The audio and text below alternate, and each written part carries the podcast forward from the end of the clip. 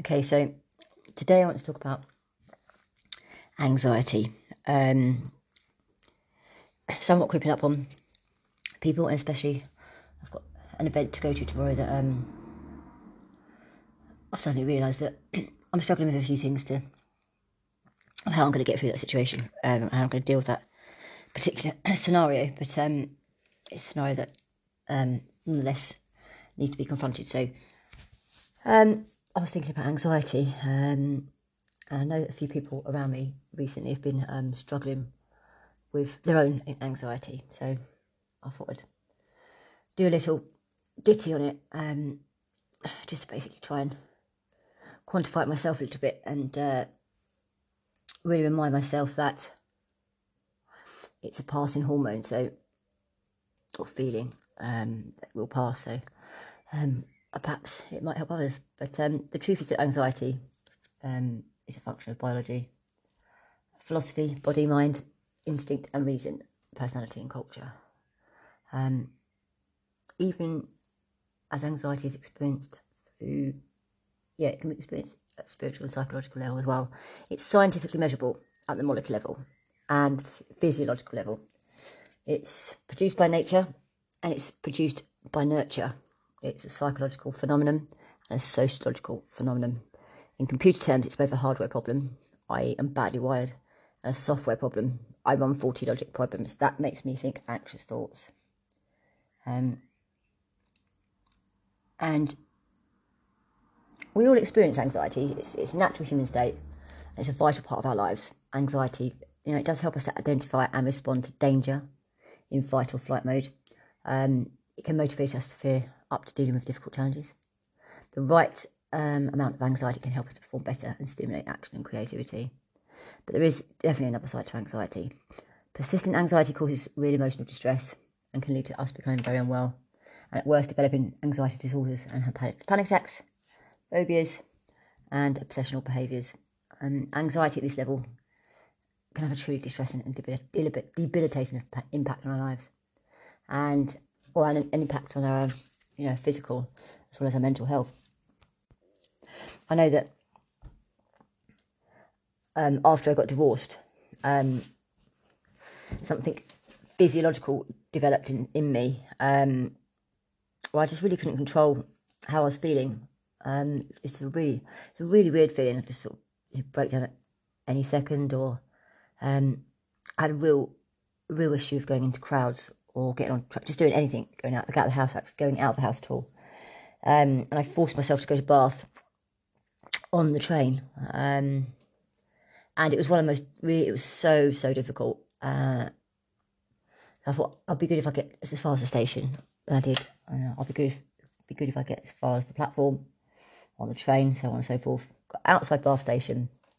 I just did that, and I just literally wanted to, you know, dissolve into the ground it was like truly horrific feeling. I just um, felt sick, sweaty. Um, the light was hurting my eyes, and it felt like you know in Star Wars, you know, flying through the solar system, and you can see, and he, and he goes down into the kind of like the uh, I can't remember what it's called now, the great big white thing anyway, where he goes into the gap and he's flying around it, and and you got all, you got the stars coming towards you. That's what it felt like. Everything was coming to me like fast forward. So I got to uh, cross the road and go up towards Milsom Street. Um, I got as far as Marks and Spencer's stood there, and I actually called my as he was husband at the time and told him that this is I was you know I was stressing out this, um, and he, he, he knew that this is something I was struggling with, so he did actually offer to come pick me up. But I knew that if I did that, I, it would be worse next time. I just knew that I had to just face this fear because I knew rationally that nothing was going to happen to me you know, I knew I'd walked up the street uh, many times. Um, you know, I knew that I was safe. I knew it was daytime. You know, I knew that what I was thinking was irrational and something, you know, physiological was, was overcoming me. So I walked all up, walked all the way up to past Marks and Spencer's, past Primark, and I got to um, Jo Malone and that, and where Toni and Guy is bottom of Milsom Street. And I just went into the, um, the hairdresser's and Guy. I've been there a few times before to have my hair done. And I said to Liam, who, who'd done my hair previously, in fact, it's where I took Freya for her birthday one year, um, just, could he just wash my hair and, you know, not talk to me and just let me be sat in that chair and, you know, having my head massaged and stuff like that. So that's what I did. I went and had my hair, I had my hair washed and blow dried. Um, and by the time the end of the session came, I'd been sat there for a while, well, just looking in the mirror really, um, and just kind of zoning out. And I, you know, I'd relaxed. And then that moment, that moment was over, and I thought, I've done it, I've done it. I've, I'm in Bath, I've come out and done it. And I think I went into one or two shops and bought a tiny couple of items, but I really wasn't up for shopping. Um, and I walked down Milsom Street, got on the train okay. I went home, but um, it was really, it was a massive trial. Um, but I did, you know, I had that in my, in my, in my sort of um, my toolbox for coping stuff. I knew that it was a, it was a passing feeling. I knew that at some point it could stop, you know, uh, and I knew that if I um, allowed um, someone to come pick me up, I would, I knew I would have failed because I knew that I knew that I was, I was feeling, I was thinking irrational thoughts, and I knew it would pass. So I just kind of ploughed on. Uh, um, but you know, almost one in five people reveal they feel anxious nearly all the time, on a lot of time, and more than half of us have noticed that people are more anxious today than they were five years ago. Um, and stuff like finance, money, and debt are very common sources of anxiety. Um, and perhaps reflecting the impact of the recession that we've had in recent years, um, COVID, um, you know, many things like this, austerity on public mental health and well-being. That's they, that, that they reflect the impact. Anxiety is one of the most common mental health problems in the UK, uh, increasingly. Um, it goes very underreported, very undiagnosed, as I've mentioned in my previous um, podcasts with regards to depression in the workplace um, or with partners or whatnot. Um, and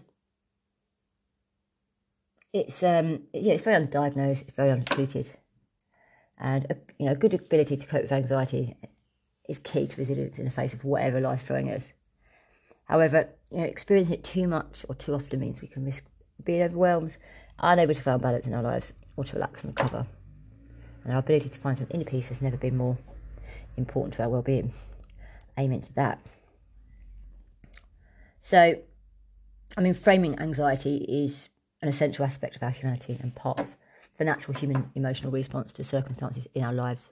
Um, you know, we need to challenge the stigma that still gets in the way of our reaching out for help and support when our levels of anxiety become a real problem. Um, truly, if it's kind of um, you know very ongoing on a daily basis, um, that anxiety that I felt triggered a panic attack, and then it passed. But you know, I wasn't anxious every single day, um, but were, I did have levels of it when when my when I you know split up my husband, and uh, that didn't leave me for about three months, and then suddenly it lifted.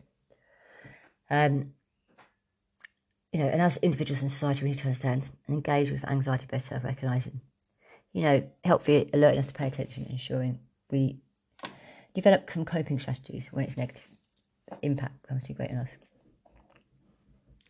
I think also we need to recognise when the people around us, our friends, family members, and colleagues, are experiencing distressing levels of anxiety or at risk of this because life events and circumstances.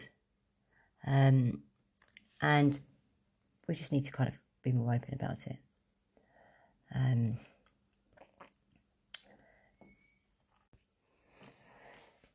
you know, anxiety is um, it's an unwelcome emotional state, and uh, it's an important part of what it means to be human. Um, we're often anxious about our health, our ability to clothe and feed our families, ourselves, our ability to be connected and valued by others. Um, anxiety helps us to get up in the morning and motivates us to step out of our comfort zone. However, we often go to great lengths to avoid being anxious, feel a sense of failure we don't keep our worrying thoughts under tight control. And there may be times where these thoughts get away from us and begin to feel overwhelming. But some of us, maybe you know, it might be habitual, leading to regular uncomfortable or even distressing physical symptoms. I know in my case, um, I just really sweat. I'd just get you know, totally soaked. Um, I'd wake up in a wet sweat. Um, just feel very clammy and dizzy and sick, dry mouth. Um, and patterns of avoidance may build up that can have limiting effects on our lives. And you know, anxiety is also exhilarating. Um, it's putting ourselves into situations that make us feel anxious, can like feel like an do at the time, but getting through to the other side can bring an incredible sense of achievement. Um, our most moments, important moments in life are usually not achieved without some sleepless nights, i.e., being a new parent, wedding day, passing exams. Then strive, being great rewards, but it's unlikely these were achieved without some feelings of apprehension. Um, and anxiety is an emotional state that can work for us as well as against us. It's something we all have in common, but where we often differ is in how we perceive these feelings of arousal and how we respond to them. So, our life circumstances, our upbringing, our personalities can all be factors in why one person's exciting fairground ride will leave another person in abject terror. Um, and feeling anxious isn't a sign of failure. There are times where it's important to ask for help from you know those around us or from professionals. Um, as we become you know to understand anxiety better, there is much that we can do as individuals to take steps to reduce its hold over us and to learn to appreciate our full range of emotions without fear that they will overtake us. Because they do. They do. They do move on. Um, everyone has feelings of anxiety at some point in their life, whether it's prepping for a job interview, meeting a partner's family for the first time, the prospect of parenthood, a new relationship, the worry of failure, um, the you know the the fear of rejection, um, you know, particularly if you've been through relationships before that have broken up and you haven't properly properly qualified why that broke down and perhaps taken some steps to kind of, of ownership as to what your part to play in that breakdown was.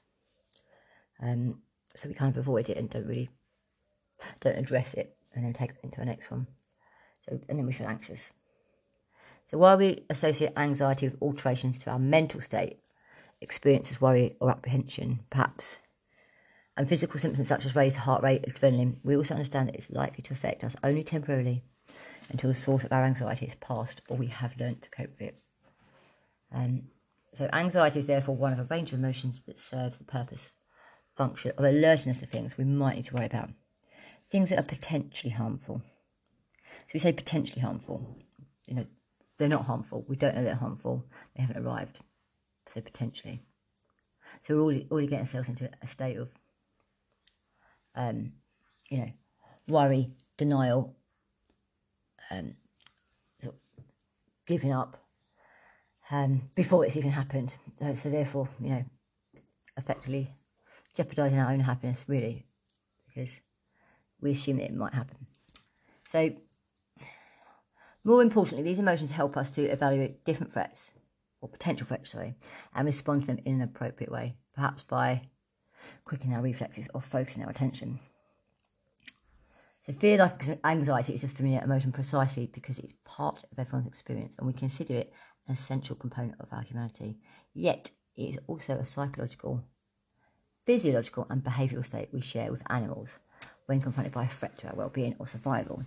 So fear increases the body's arousal, expectancy, and neurobiological activity and triggers specific behavioural patterns designed to help us cope with an adverse or unexpected situation. But, you know, how do we distinguish anxiety from fear given that the two are used interchangeably? So, what causes anxiety? Because um, everyone's experience of anxiety is different.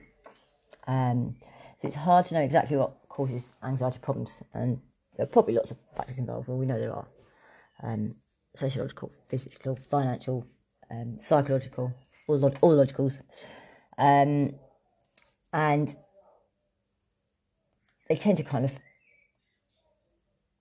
know, we can look at things like um,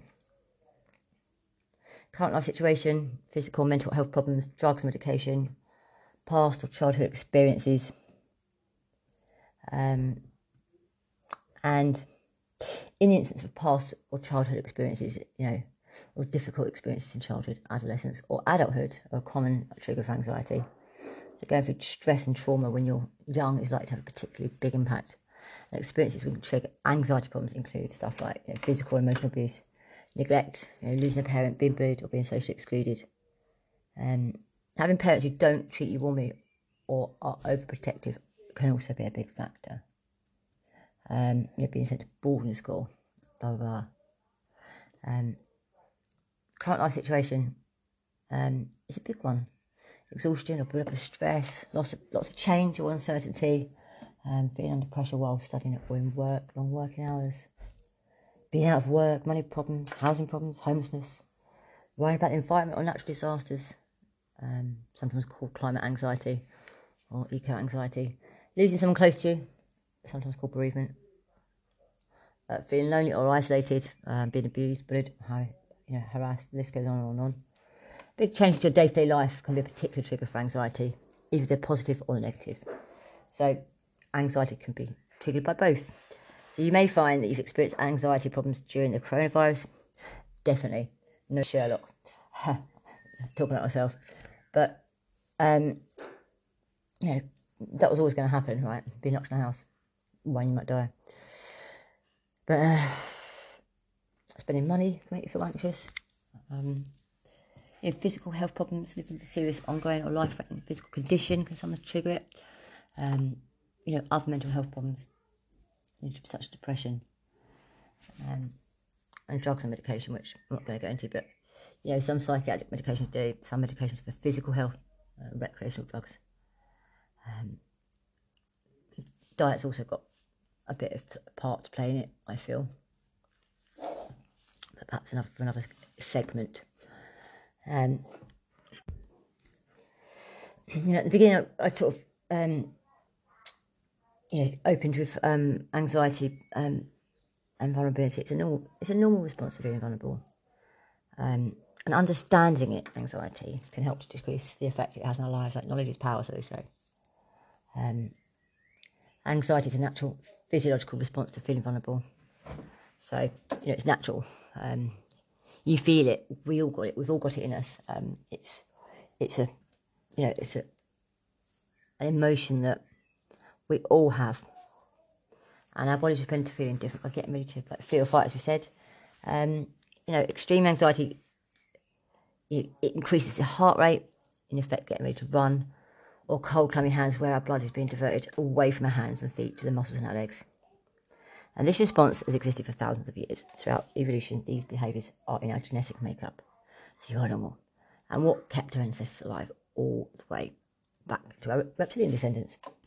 So our reptilian brain can still override our new brain's ability to be calm logical. In animalistic terms, we do not have time to make a risk assessment when our fear or vulnerability response is triggered. Um, and importantly, it's actually highly unlikely that our lives are ever in the amount of danger that warrants our body's response. This strong reaction to anxiety has arisen because our thoughts can create the same response in our body as a real threat, the threat of our reptilian brain would have acted on. So, why is the body's response to threat so strong and disabling? Uh, as we've evolved, we've increased our brain size, the new brain, whilst keeping aspects of our predecessor brain that were useful to survival. These are neural networks have the potential to save our life. They can override the part of the brain that would do the risk assessment. We don't have time if we're being chased by a predator. So if these neural networks continue to be stimulated by thoughts, they can get very, very sensitive to the slightest hint of worry. If you, in fact, if you have anxiety now, you might notice how it's got worse over time. So some people are more susceptible to this deeply inbred response to vulnerability than others. And this can be due to many, many, many factors, but commonly those who spend time less engaging with friends. So, you know, spending time alone in their flat for long periods of time. Um, doing hobbies, enjoying me time, and who are lost in negative thinking patterns are more likely to get stress and anxiety. And perhaps people who, who spend less time noticing what is going on in the present and more time focusing on the past or the future. Um, it often happens when making plans um, or reflecting on any events. So thinking and planning is necessary, to understand why things have happened so we don't repeat mistakes. However, our thoughts can shift from planning for what we can control to planning for what we imagine. So we're going from what we control to what we can imagine. So we're going from fact to fiction. So most typically planning about something that has not yet happened or a conversation we might be worried about. Unfortunately, this planning about something this has not happened creates emotion about something that isn't even real. Um, so we're quite determined to plan for what we, we can plan for what we can imagine. So being able to let go of this type of thinking and accept that it's not helpful may be the hardest thing to do when trying to overcome anxiety. But trust me, it does work. You know, um, it, it, worked. It worked for me, and it's not to say I'm never going to have anxiety because obviously I do. I've got anxiety now um, for a few reasons. Um, you know, friends around me, you know, loved ones that are struggling, and you know, having quite a difficult event to deal with. Um, and uh, you know, whilst running a home and delivering global HR across the world, and then you know global employment law.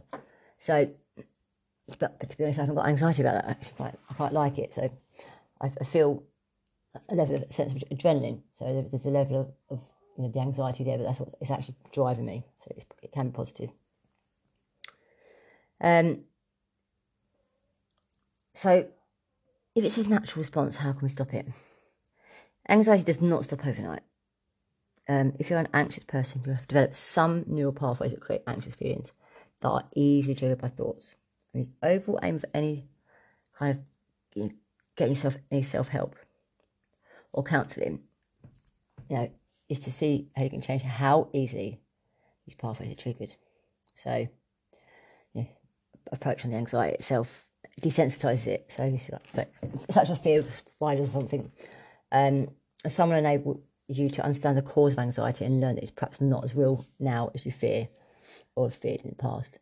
Um, and so this is useful for anxiety that might have sourced in childhood.